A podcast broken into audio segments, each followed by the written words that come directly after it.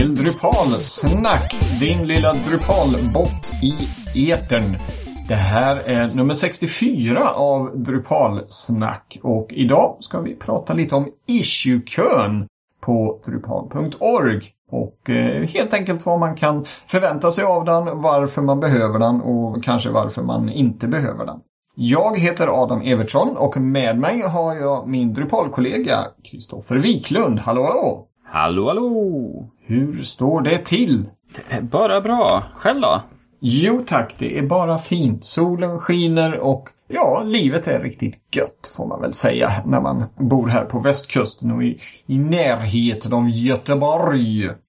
Du, eh, vi eh, ska väl eh, hoppa rakt in på ämnet men först har vi ett litet tillkännagivande att göra och det är ju att det här avsnittet sponsras av Kodamera, en webbyrå med inriktning på öppen källkod.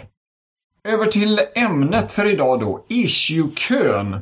Den här lilla sidan på drupal.org när man går in på teman eller, eller modulsidor. Då kan man leta i issue-kön. Men vi som har pysslat länge med Drupal, vi har ju naturligtvis varit vår beskärda del i issue-kön. Men eh, en rak fråga, Kristoffer. Kan man klara sig utan issue-kön? När man jobbar med Drupal? Mm, man hamnar oftast där eh, när man stöter på problem. Så om man inte har något problem med Drupal 8 så kanske man inte behöver hamna där, för då finns alltid Core. Ja, ja jo det är, det är ju faktiskt sant. Jag har, just när det kommer till Drupal 8 har jag inte spenderat så mycket tid i Drupal-kön. Och det har ju inte att göra med att Drupal 8 är lite bara över ett halvår gammalt utan faktiskt, ja, det, det finns så mycket grejer i Core så att man behöver inte hålla på med tilläggsmoduler. I, i alla fall inte i början av en utvecklingsfas. Förr eller senare så behövs det ju naturligtvis. Men, eh, men absolut, Eh, mindre, mindre tid i issue-kön när man pysslar med åttan. Men tror du att det finns något scenario där man faktiskt inte ger sig in i issue-kön? När man använder Drupal som, som verktyg? Nej. Nej, man hamnar oftast där. Ja, det är väl vissa problem som man kanske hittar på Google och Stack Overflow. Men i övrigt så tror jag man oftast hamnar typ där när man, ja, när man söker reda och ser om andra har problem eller inte. Ja, och det är egentligen en sån här eh, en ful fråga. För jag tycker att man, man hamnar i issue kanske inte när man får problem utan för att eh, man faktiskt vill ha svar. Ibland så tycker man att eh, någonting inte fungerar som det ska och så lägger man in en support request istället och så visar det sig att nej men, ja, men det här fungerar ju som det är tänkt fast du, du letar på fel ställe kan man ju ibland få från, som svar. Eller i, i, i mitt fall på, på sistone nu när man i alla fall kan så mycket om Drupal att man hjälper andra med sådana frågor. För att eh, alla, alla har inte den kunskapen som, som du och jag har eller som vi som pysslat med Drupal så länge har skaffat oss. Och eh, Ibland så är hjälpfiler inte så tillgängliga och då kommer det istället en liten supportfråga. Hur gör man detta? Eller varför funkar inte detta? Och så ger man dem en liten belänkare om var det finns. För att issue-kön är ju så mycket mer än en problemkö. Kan man mm. säga. Hur, men jag förstår, du som utvecklare kanske letar eh, patchar och liknande. Eh, skulle du, hur skulle du beskriva issue-kön utifrån din synvinkel, Kristoffer? Jag tänkte också där ta upp så här, dels hur jag använder den men också hur den används av communityn. För du sa ju det, ja men det används ju också som supportforum. Men issue-kön är ju, eh, det är ju sättet man kommunicerar kring en modul. Så varje modul har en issue, eller en issue-kö. Och eh, själva Drupal Core har det och egentligen hela Drupals kodarbete kretsar kring issue-köer. Mm. Och den hittar man ju på en moduls eh, startsida till höger så har man ett litet block där det står hur många issues finns det öppna och man kan göra en advanced search om man är inloggad och sådär. Och det är ju, URLen är ju drupal.org slash project slash issues slash project namnet. Precis. Och där i issue-kön så skriver man ner allt ifrån buggar det här fungerar inte till eh, jag skulle vilja göra en ny funktion eller det här skulle jag vilja kunna göra en, en feature request. Sen har man ju också såna här eh, planeringen görs ju också i issue-kön. Eftersom många moduler där har ju inte folk eh, en liten klick som sitter tillsammans och gör allting utan det är ju ett distribuerat utvecklingsflöde. Så då skapar man en issue och säger att jo men det här skulle jag vilja kunna göra. Och sen är det någon som kanske lägger upp koden och man diskuterar, ja men är det här en bra lösning eller inte? Och sedan kommer man fram till, det här är den kodförändringen som vi skulle vilja introducera till kärnan. Och då som modulmaintainer, det enda den gör det är att den läser igenom issue tar den patchen och lägger in den. Så själva core-maintainern ska ju inte egentligen, eller modul-maintainern ska ju inte vara den alltid som skriver koden, utan den som är sista kontrollinstansen innan det läggs in kod. Precis. Eh, så därför hamnar ju mycket information i issue-kön, för det är ju där utveckling sker om ny, nya uppgifter och lite sånt. Och det blev ju jättemycket nu när Drupal 8 kom. För då i princip alla moduler fick då en issue som säger Port to Drupal 8. Och, det, och, i den så diskuterar man då hur ska uppgraderingen till Drupal 8 ske? Ska den här modulen vara kvar? Ska vi lägga ner den hela? Det kanske finns i Core. Views började ju som en issue, men eh, blev ju egentligen så här, nej men vi behöver ju inte det här utan vi får ju in det i åttan, man tog det steget. Så att då har man ju som en issue där man eh, rundar utav det hela och säger nej men vi flyttar det till Core. Och, men då gör man en ny issue för att uppdatera dokumentationen så att någon gör det och ser till att ja men det här finns i Core, det här finns där och där och lite sånt. Så att issue-kön är ju själva projekthanteringsflödet för Drupal, skulle jag säga. Mm. Precis, dess eh, ryggrad kanske. Eller ja. ja. kanske inte ryggrad, kanske lite Eh, Byggspottkörteln kanske vi kan säga. Mm. Nej, nej, men som du säger. Det är all, all diskussion runt omkring både problem, feature requests och då även planeringen som jag faktiskt inte kände till. Eh, att eh, även sådana saker kan föras i issue-kön.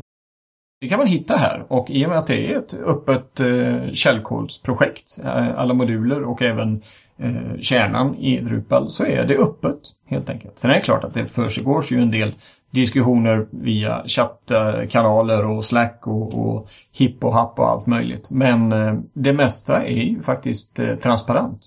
Mm. Och eh, det har väl också används åt fel håll just när det kommer folk som är kritiska mot Drupal. Då, då kör de en enkel listning av hur många issues det finns och så säger de att ja men det här är ju buggar.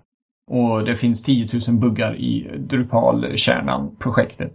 Och så visar det sig att det är absolut inte buggar utan det är ju feature requests och det är support requests och liknande. För allt är ju inte buggar. Även om det kanske är mycket sånt som man, eh, som man hittar och eh, även får svar på. Mm. Men sen också kring Drupal.org. Den, eh, den har ju fått ett uppsving för, var det två, tre år sedan man jobbade igenom och uppdaterade issue-kön och man har lagt in saker som att man kan, man får in bilder på folk. Man har en, eh, en sån eh, profile-bild är ju mm. sådana saker som man har förbättrat. Lite andra så här layout och hur man lägger till saker och hur man hanterar de här. Men det har ju förts mycket diskussion kring issue-kön. Mm. För det finns många som tycker att GitHub fungerar mycket bättre med deras kodhanteringsflöde. Mm. Och tycker att ja, men vi flyttar all kod till, eh, till GitHub istället. Men det man tappar då det är ju den här täta kopplingen till Drupal och communityt. Mm. Så att det, det finns väldigt mycket system eller tanke i eh, issue-kö-strukturen som kanske inte är uppenbart från början. Precis. Och, och jag får väl eh, omvänt om man säger så, även om nu GitHub är, om utvecklare tycker att GitHubs eh, kodhantering är bättre så får jag säga att eh, de issue-köerna på GitHub är, tycker jag är sämre än de som finns på Drupal.org. Och eh, jag har faktiskt stött på en modul, nu var det några år sedan, men eh, varenda liten, eh, liten issue svarades med att jag svarar inte på frågor här på Drupal.org utan du får gå till GitHub. Där, där svarar jag på frågor. Mm. Lite udda och jag var rädd att det skulle vara liksom en, en trend som blev mer och mer eh, utbredd. Men eh, tack och lov så har jag inte märkt av något sådant. Och det kanske har att göra med att, eh, att man har jobbat ganska hårt på att förbättra issue-kösystemet. Som du berättade under de senaste, sista åren. Mm. Nej, och man håller ju på att ta in mycket av ändå tankebanorna från GitHub till Drupal.org. För det är ju i slutändan så är ju inte GitHub ett open source-system. Men de tillhandahåller gratis lagring för alla open source-system. Mm. Men GitHub är ju en betaltjänst. Som mm. råkar vara öppen just för vissa typer av projekt. Men det är ju inte... Det är ju ändå ett stängt system där andra utvecklare bestämmer vad som ska utvecklas. Var det inte mm. ett uppror här i vintras också? Det var en del som tyckte att nu har det inte hänt något mycket på GitHub. Nu får ni... Ja, precis. Jo, det, det stämmer. Det var väl eh, strax före jul tror jag som eh, det blev lite härsket. Mm. Kan man säga. Se om vi kan hitta, hitta någon länk till, till det. För det var lite storm i ett vattenglas där. Mm.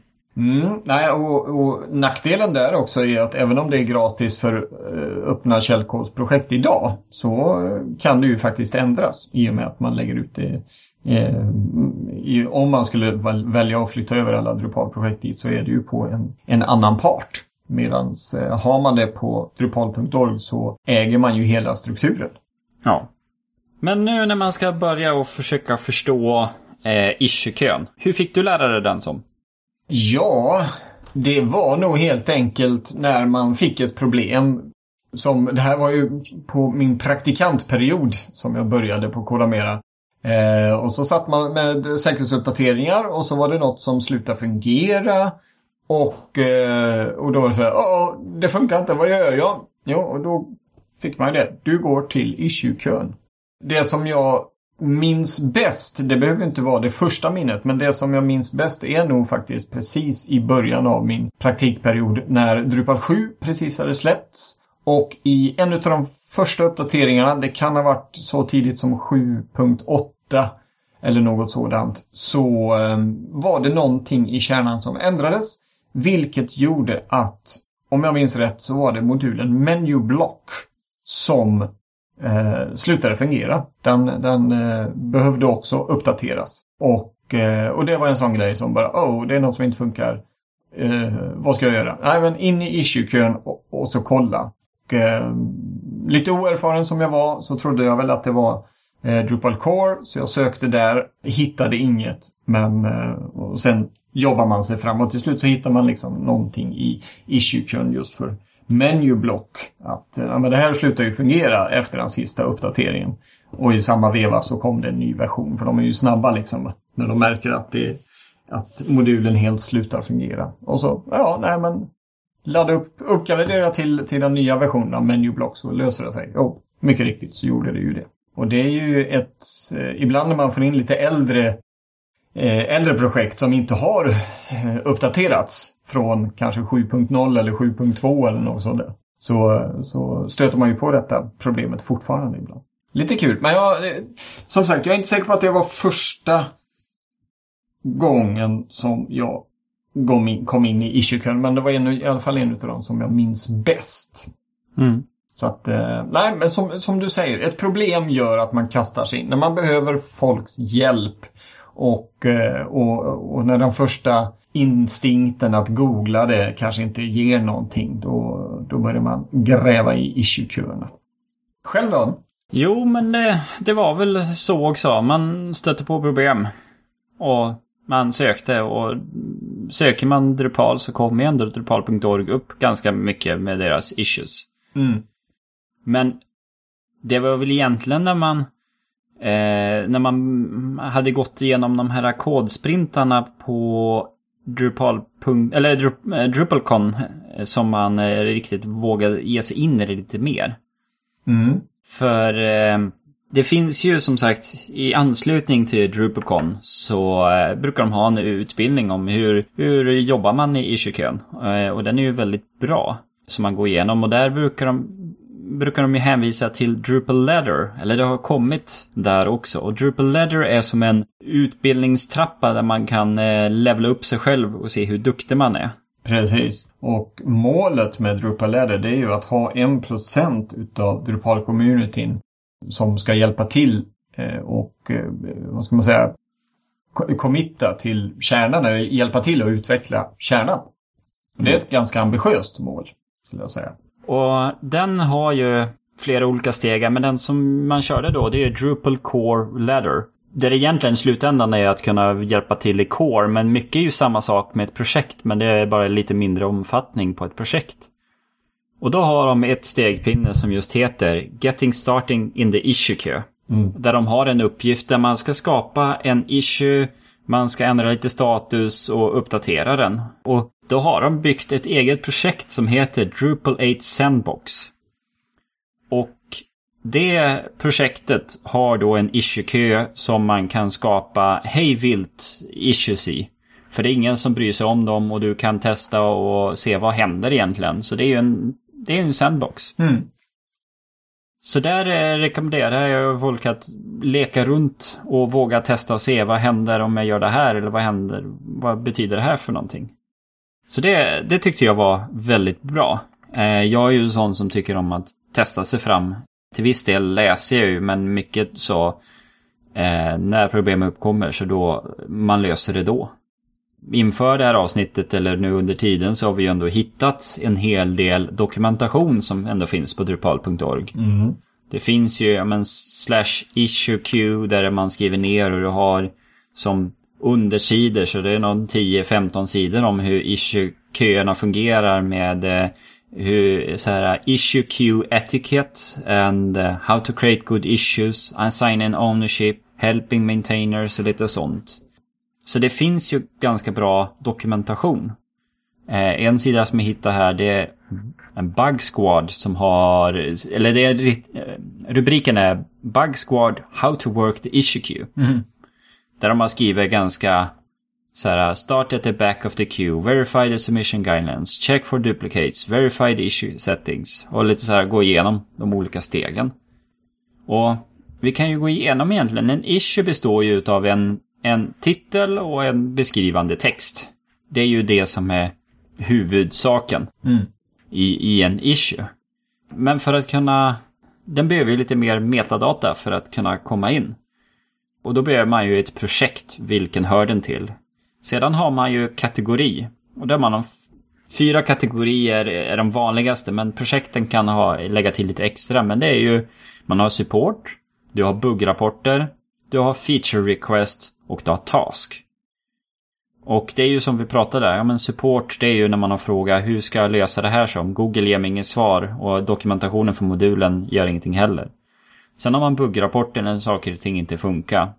Och sen har man feature request för sånt som man tycker att det här borde vara en bra funktion. Och sista har vi Task och den används ju för de som känner sig mer maintainad. Där man har gått ifrån en feature request till att göra en uppgift att det här, det här måste göras. Mm. Och sen så har man ju prioriteten på en eh, issue. Där man har critical, major, normal och minor. Där normal är ju det som man används i huvudsak. Critical, den används ju bara när eh, modulen slutar funka. Som i ditt fall med, med eh, menyblocks. När efter uppgraderingen det slutar funka helt. Det är ju en critical. Ja, med, precis. Medans major kan vara det att det fungerar inte alls bra. Vissa saker funkar men vissa saker... Eh, nah, det, det behöver ordnas ganska snart. För att modulen ska komma till sin fullo. Och sen har vi ju det som eh, sista här nu då. Det är ju status som eh, kan vara bra att känna till. Och det finns ju som sagt eh, är det en, två, tre, fyra, fem, sex, sju, åtta, nio ish statusar som eh, sätts på en, eh, en issue. Och där har man ju Active. Det är ju sådana som är nyskapade och som folk jobbar med.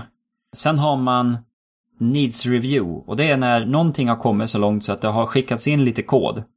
Och man eh, tycker att nej, men nu måste någon ta och titta på det här. Nu har jag jobbat på det hela. Eh, nu måste någon, eh, någon annan oberoende av mig titta på och se om jag har gjort ett bra jobb. Och har jag inte gjort ett bra jobb eller att det finns något annat, då har man en status som är Needs Work. Så active och needs work är nästan samma sak. Medan needs work betyder att något har redan påbörjats. Så det är väl bra att slutföra det som är påbörjat. Och i alla fall om, man, om ja, det ser bra ut. Då ändrar man till Reviewed and tested by the community. RTC... Vänta. Nej. RT... RT... RTBC. Precis, RTBC. En liten förkortning som man kan hitta lite då och då i de här köerna. Mm. Och det är ju när man som communitymedlem tycker att den här patchen eller den här lösningen, den ser bra ut. Jag tycker att den här ska komma in i modulen. Så då kan jag som communitymedlem säga att det här är, det här är bra saker. Mm. Och då kan ju den som maintainer modulen, då vet han att ja men då, de här reviewed and tested by community, de är ju, de är ju nästan klara. Det är ju bara jag som ska committa in den koden och kanske göra en sista koll. Så att som maintainer vill man gärna ha sådana issues för då vet man att det är lite jobb att göra. För då är det någon som har verifierat problemet och någon som har kollat att det verkligen löser problemet. Och det är väl egentligen här som kärnan med Drupal är så, så viktigt och så bra. Att alla hjälper till. Eller att många har möjlighet att hjälpa till för att föra en antingen då hela kärnan framåt eller som i det här fallet en, en modul framåt. Mm. Det är inte en person som behöver sitta och göra allt och testa utan här är modulen, eh, här har vi en patch, hjälp till att testa och så får de feedback på det här sättet. Och eh, när, eh, när det väl funkar så är det ju väldigt viktigt att man som användare har vett att, att skriva RTBC helt enkelt. Så att, så att eh, modulmaintainern vet att nej, men den här har testats. Och, eh, man brukar väl säga att en gång är ingen gång men får man en så är det ja men det här är bra. Och så kommer det kanske en annan som ja, men nu har jag också testat och det funkar. Så bara, ah, jättebra, då kan jag ju committa in den här koden i, i dev-versionen av modulen eller i alla fall för att föra den framåt. Mm.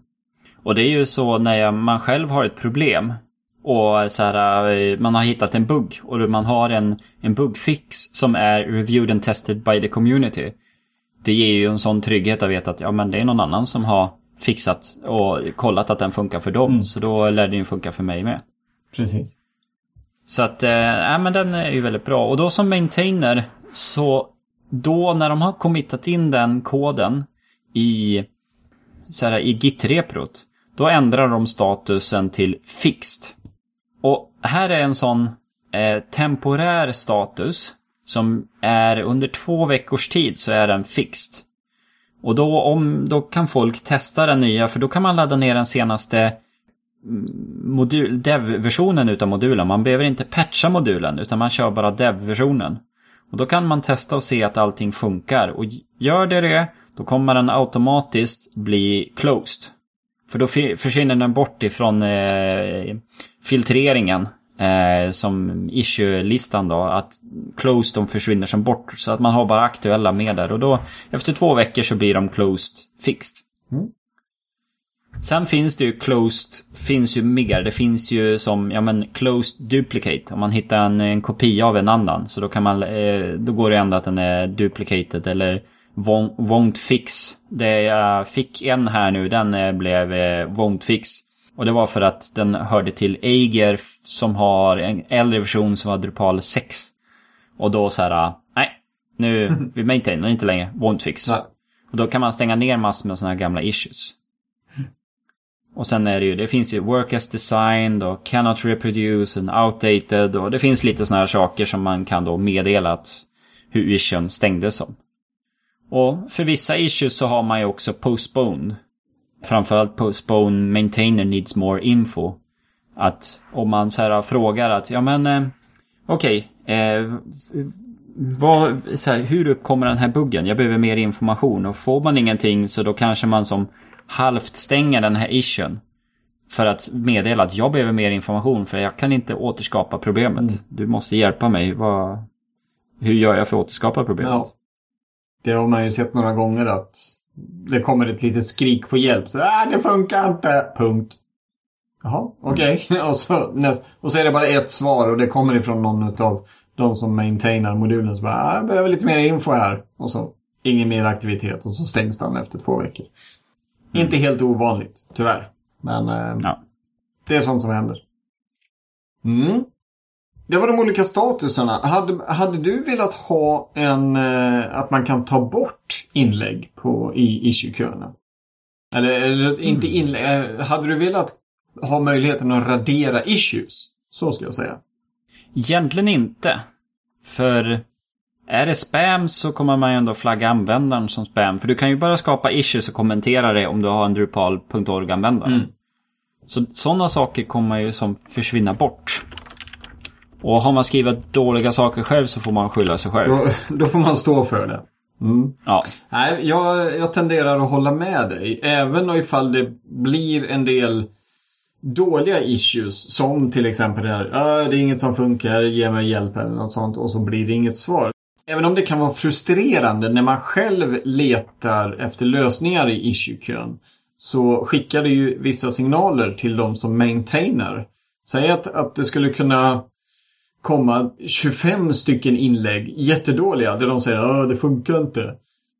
Så skickar ju ändå det en signal till de som håller hand om, om modulerna. Och då får de en, en liten heads-up att någonting är nog snett här. Men, eh, men tack och lov så är det ju inte så många inlägg som är av den här. Utan de flesta har ju faktiskt ett bra flöde där det förr eller senare kommer fram till vad det är som strular eller vad det är för lösning man vill ha. Eh, vad lösningen på pro- problemet är. Eh, eller om det då mynnar ut i en patch eller eh, ja, vad det nu kan bli i kodväg. Mm.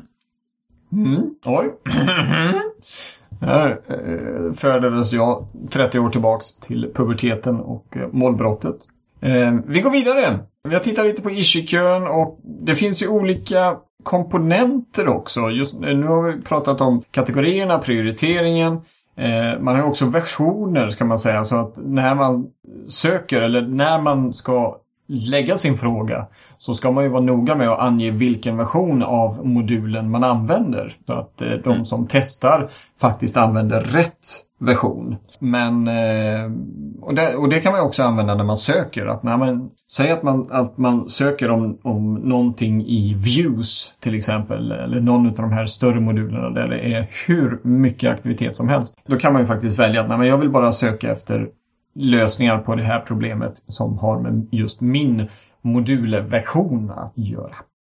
Men eh, som sagt så finns det ju även också eh, en som heter Components eller komponent som man kan välja. Hur ofta eh, är du inne i den och röjer runt när du antingen postar issues eller läser issues eller söker efter olika issues? Nej, inte direkt. Nej, jag skulle nog hålla med där. Det är nog den eh, drop-down eller rullgardinsrutan där som jag använder minst antal gånger. När man skapar en issue så är det oftast koden för att man tror att nej, men det blir ju faktiskt ett POP-fel här eller något sådant. Så att det är nog koden. Men eh, det finns ju alla möjliga. User interface, Twitter cards, Dublin core, other tags och så vidare och så vidare. Mm. Jo, och just de här eh, issue tagsen där. Som finns då som en fritexttaggning. Mm. Den används ju väldigt mycket i Core. För där har du så gigantiskt mycket olika saker och då sätter man upp olika taggar och de verkar skapas lite grann on the fly som eh, Twitter hashtags ungefär. Mm.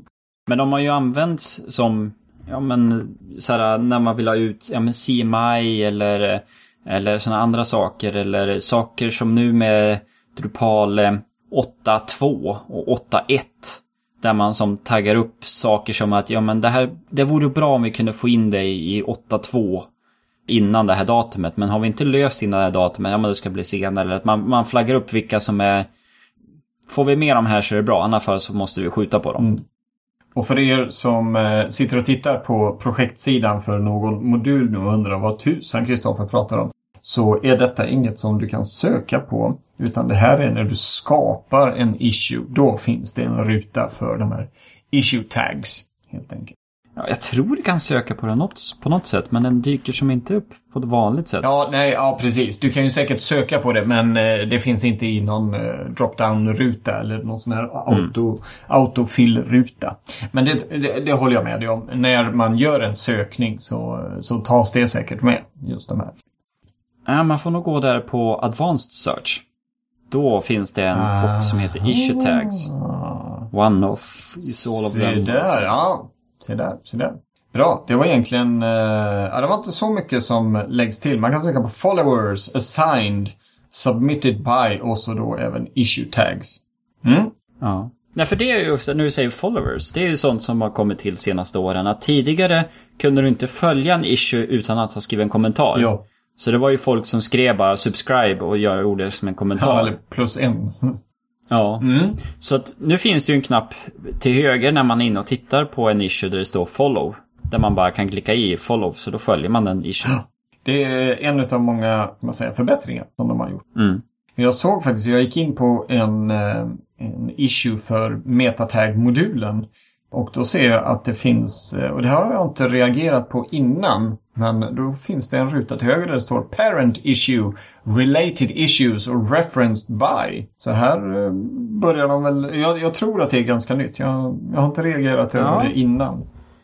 Nej, det är nog också något, bara något år gammalt. Mm. Så att eh, plötsligt så, så spinns det ett ganska intressant eh, spindelnät mellan olika tags här på, på det här sättet. Så man kan eh, följa dem åt. Och så att, ja, när man skapar sin issue eller man kompletterar en befintlig issue, då har man ju där som man kan ange parent issues eller related issues. Eh, jag gjorde det ju för någon gång, det var ju någon modul som eh, när man började söka på ett fel och man inser att man har tre, fyra andra som är samma sak. Då kan man som relata dem tillsammans och säga, ja men vi kanske, vissa kanske kan stängas eller är inte det här samma problem? Ja, just det. Ja, men det är ju smart. Ja, och, men jag tror nog att det här egentligen kom upp, det här med parent issue related issue. Det var ju när de började med Drupal 8 och ville ha en meta-issue. Det är någonting som eh, har kommit på senare tid också. Och det kan man se, då brukar de skriva det i titeln, så här hakklammer meta och så skriver de till exempel, nu är jag inne på en för Search API där det står Upgrade to Drupal 8. Så då har man en issue som heter Drupal, eh, Upgrade to Drupal 8. Men att göra allt i en enda issue, det kan bli ganska tungjobbat om alla delar i koden ska in i en enda stor patch. Eh, Så då har man en övergripande issue där man lägger, eh, där man skriver vad huvudmålen är för den här uppgiften. Sen skapar man massor med under-items som har den här som parent. Ja, just det. Så kallade child issues. Ja. Mm. Och då när man går in på en sån här meta-issue, då ser man status på de här issuerna i högerkolumnen på child-issuerna.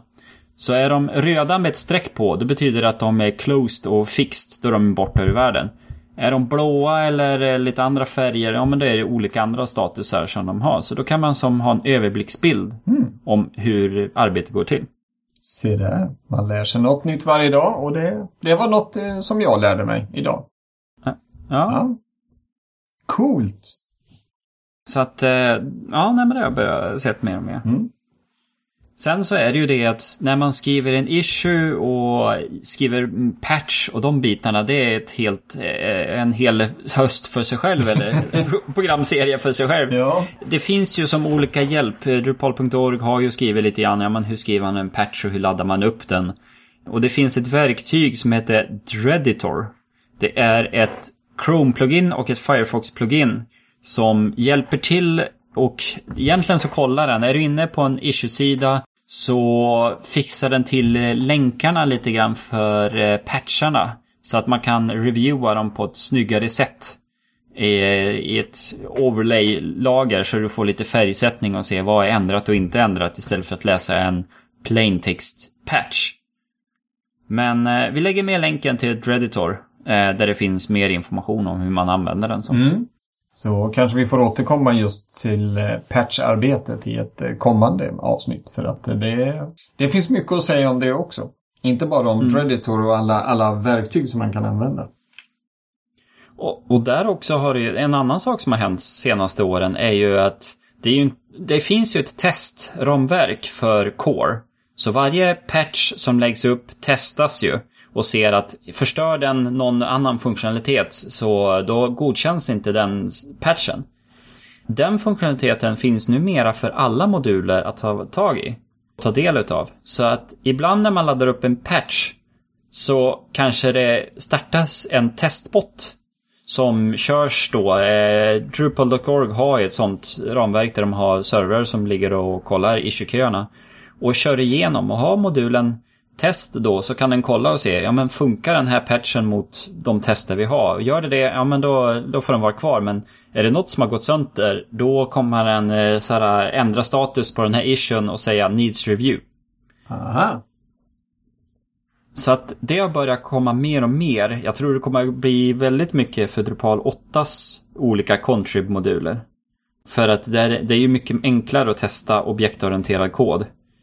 För då kan man göra dependency injection och eh, andra sådana fancy-pansy saker. Mm. Nej, spännande, spännande. Eh, du eh, pysslar lite mer med sånt här än vad jag gör. Du är ju mer kodare än vad jag är. Så att eh, det här får vi definitivt återkomma till för det här var väldigt intressanta eh, eller väldigt intressant information. Ska man säga. Men eh, nu så börjar vi närma oss slutet för det här Drupal-snack-avsnittet. Eh, Kristoffer, eh, skulle du vilja lägga till något så här i eh, stundens hetta eller i den, de sista fladdrande sekunderna på avsnittet gällande just issue och issue-köerna på drupal.org? Ge dig in i dem. Eller så här, när man, du som lyssnar, våga skriva en kommentar. Våga eh, säga din röst där. För det är ett jättevänligt forum i kön. Det är ingen som kommer bara svara RTFM. eh, read the fantastic manual. Oh. Utan... Ja, mm, och det... Mm, det, är, det är faktiskt i Drupalvärlden jag har hört den fina omskrivningen. Ja av ett väldigt eh, barskt attityd. Och det, och det är väl så jag känner. Mm. Man, eh, även, eh, man, man möter med en väldigt vänlig ton i issue-köerna. Det är ingen som är sur eller tycker att det är jobbigt utan man, man hjälps åt. Och man vågar ge sig in och även du som inte gör så mycket, att ja, men skapar en Drupal-användare och skriv bara en, en rad och säg ja, men den här patchen funkade för mig. Eller den här patchen fungerade inte. Precis. Behöver inte göra mer. Tillsammans är vi starka, kan man säga. Mm. Och eh, tänk på att när du skriver en så liten obetydlig sak som att patchen funkar för mig så gör du en annan persons liv så mycket enklare. Mm. Tack så mycket Kristoffer för all information som du hade om issue-köerna och hur man ska bete sig och hur man ska använda issue-köerna. Det var väldigt intressant. Om ni som lyssnar har några eh, följdfrågor på det här så utnyttja för all del vårt eh, kommentarsfält på drupalsnack.org. Nej, inte drupalsnack.org.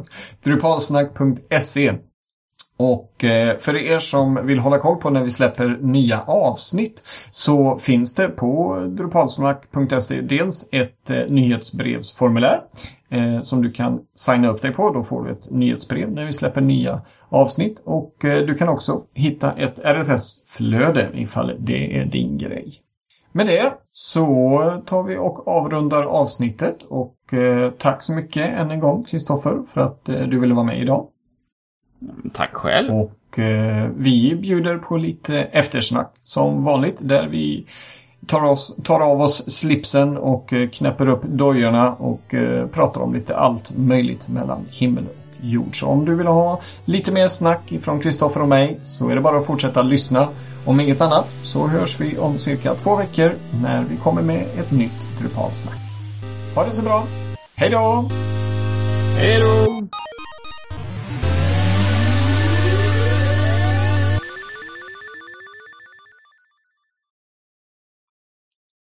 Och där eh, får vi väl säga att eh, själva Drupalsnack-avsnittet var färdigt.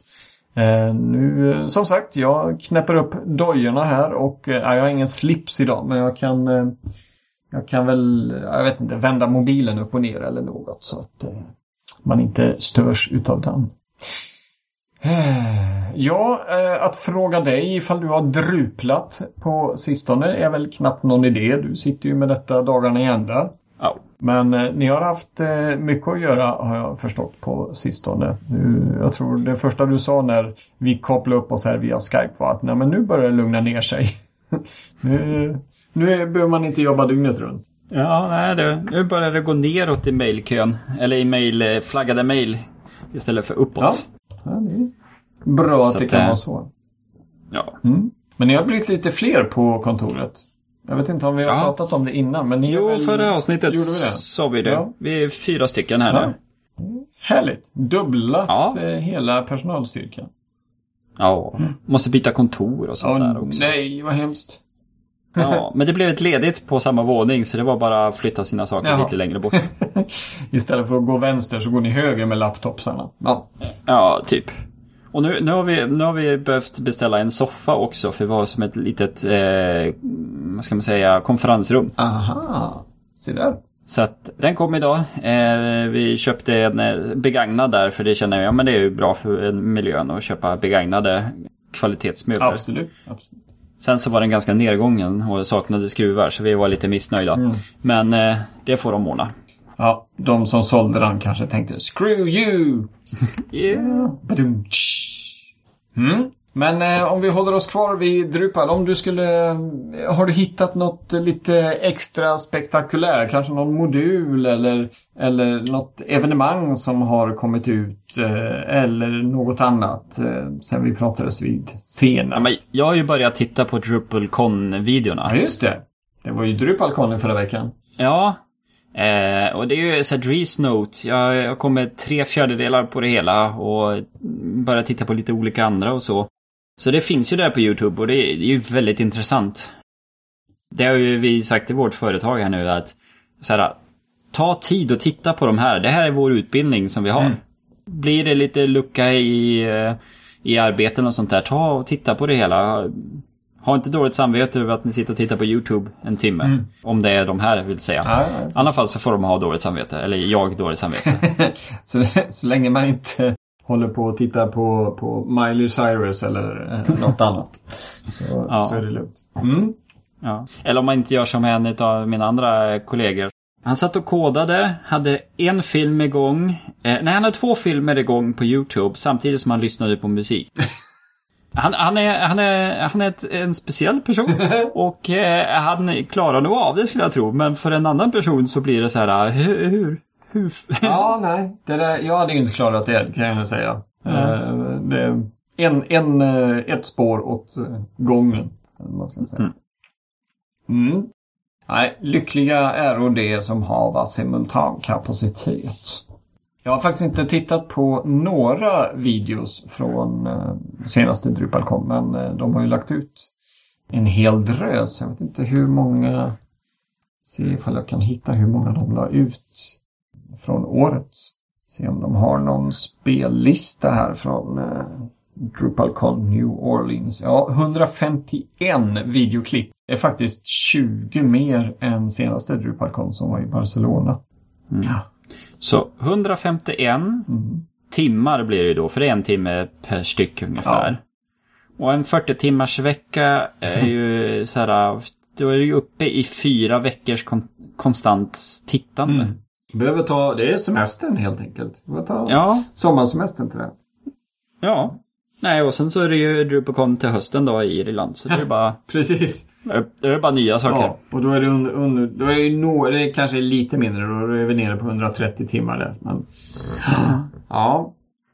Nej, det är en otrolig rikedom just när det kommer till, eh, till information från de här DrupalCons. Eh, sen är det klart att allt tilltalar ju inte. Eh, Business-spåret kanske man som utvecklare inte är så intresserad av. Men eh, nej, det är Men intressant. ja, Mårten höll en presentation i alla Ja, fall. det räknar jag nästan med. Så att eh, den finns ju där. Den var visst väldigt bra. Mina kollegor har hunnit sett den. Jag har inte hunnit sett den än.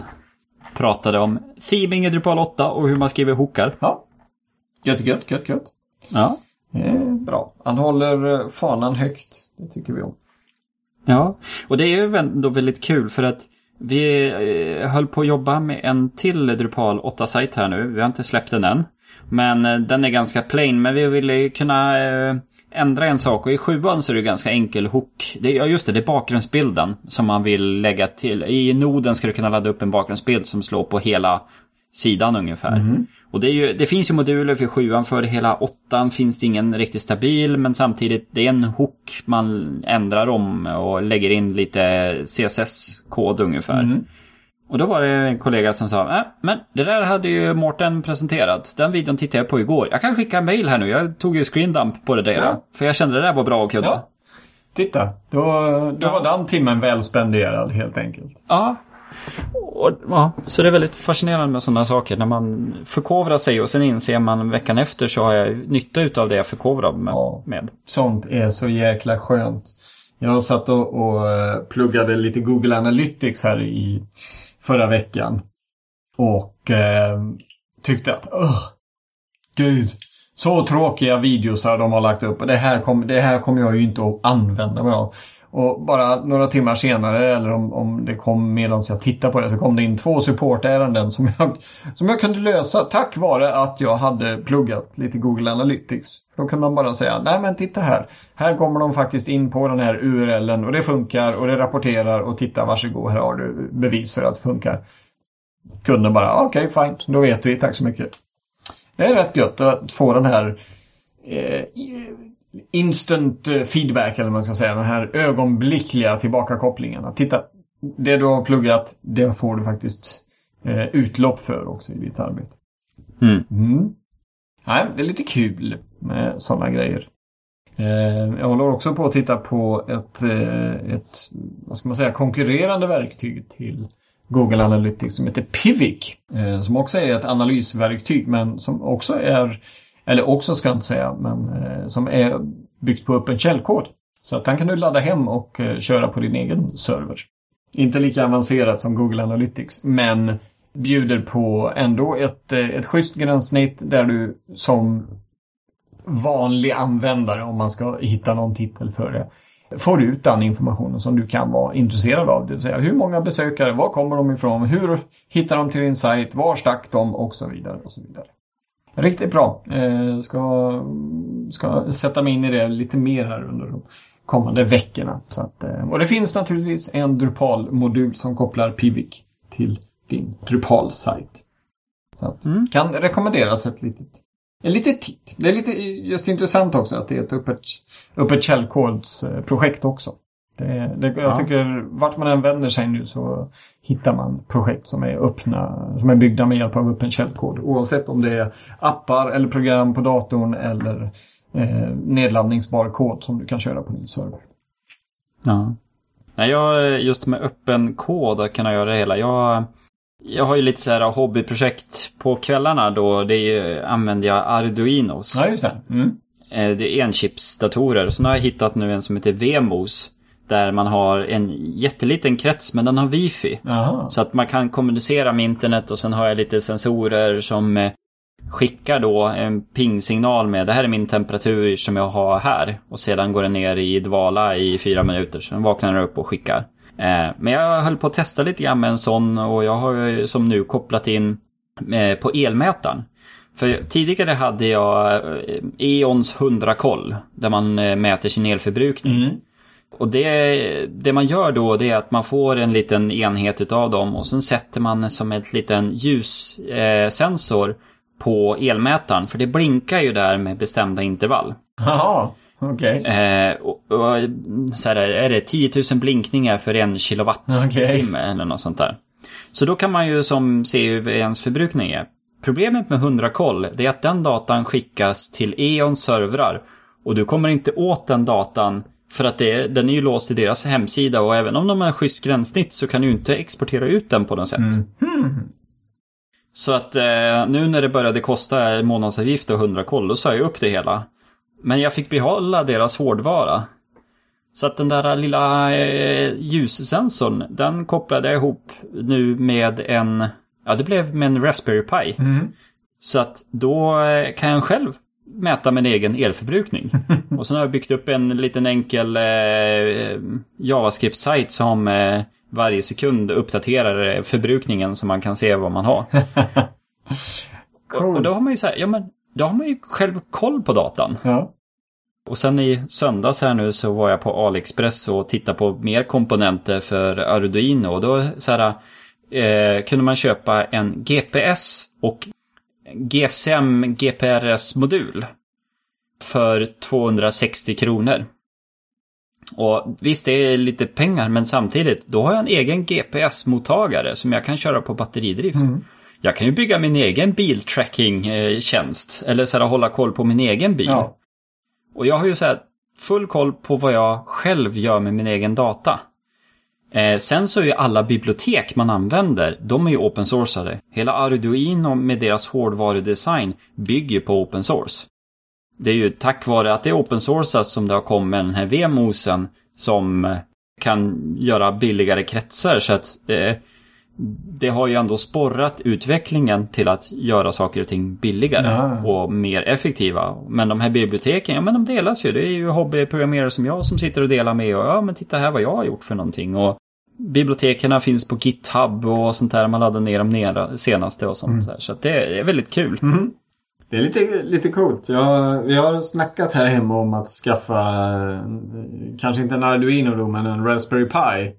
Tvåan eller trean. Och eh, helt enkelt börja programmera lite och, och eh, hitta roliga projekt som våra småtjejer kan vara med och bygga upp. Och eh, Ja, vi, vi, min fru Emma hon hittade ett projekt där man tog en, eh, en dataskärm och så satte man eh, spegelfolie på.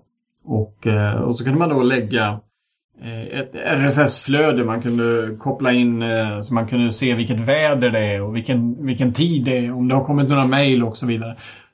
och så visas detta på skärmen då, vit text på svart bakgrund och så lyser det igenom den här spegelfolien. Eh, r- Riktigt intressant och coolt projekt. Det var ju naturligtvis någon som hade gjort det och lagt ut på nätet.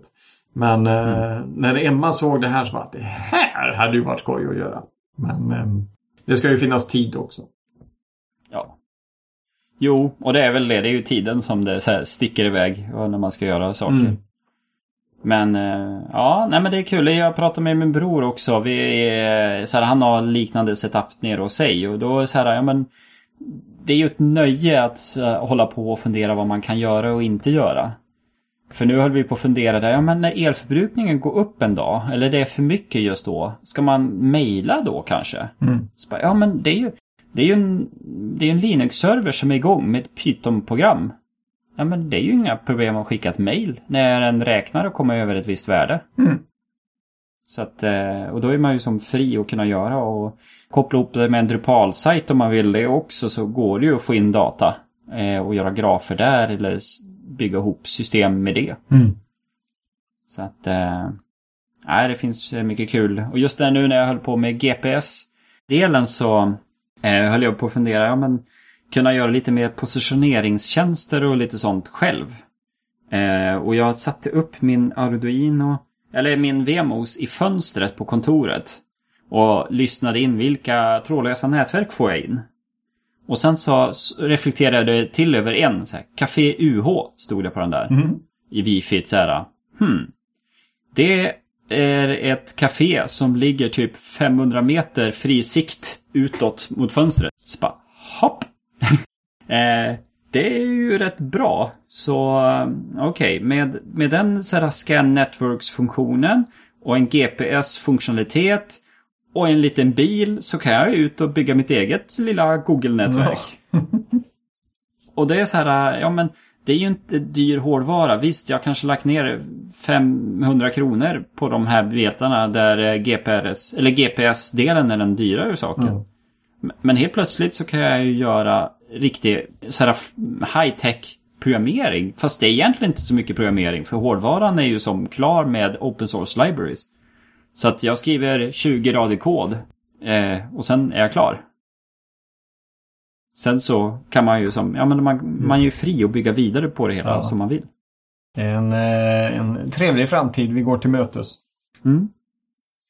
Vad var det jag pratade med en kollega idag om eh, den här Googles bot som eh, Ja, det låg väl till grund i den här Google Home. Den här lilla manicken Ja. som likt Siri eller Amazon Echo som du har hemma och så kan du bara säga någonting så snappar han upp det och så kan han Eh, då koppla upp sig eller den är väl ihopkopplad med dina prylar där hemma. Det här intelligenta hemmet eller Internet of Things.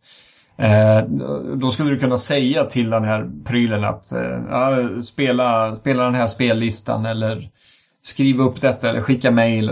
Lite, lite Siri-variant men du ska ha det i hemmet som en, någon slags eh, ja, medhjälpare är väl, är väl fel ord men eh, sekreterare kanske man kan säga. Mm. Eh, och, eh, och just de här bottarna som, som ligger bakom här, de, de börjar bli så smarta nu så att eh, du, du behöver liksom inte någon kundtjänst längre utan då har du en bot som sköter och tar hand om alla dina frågor för att de är så avancerade nu så att man märker inte att det inte är en människa som, pratar, som sitter och skriver där utan det är liksom bottar som sköter all, hela konversationen.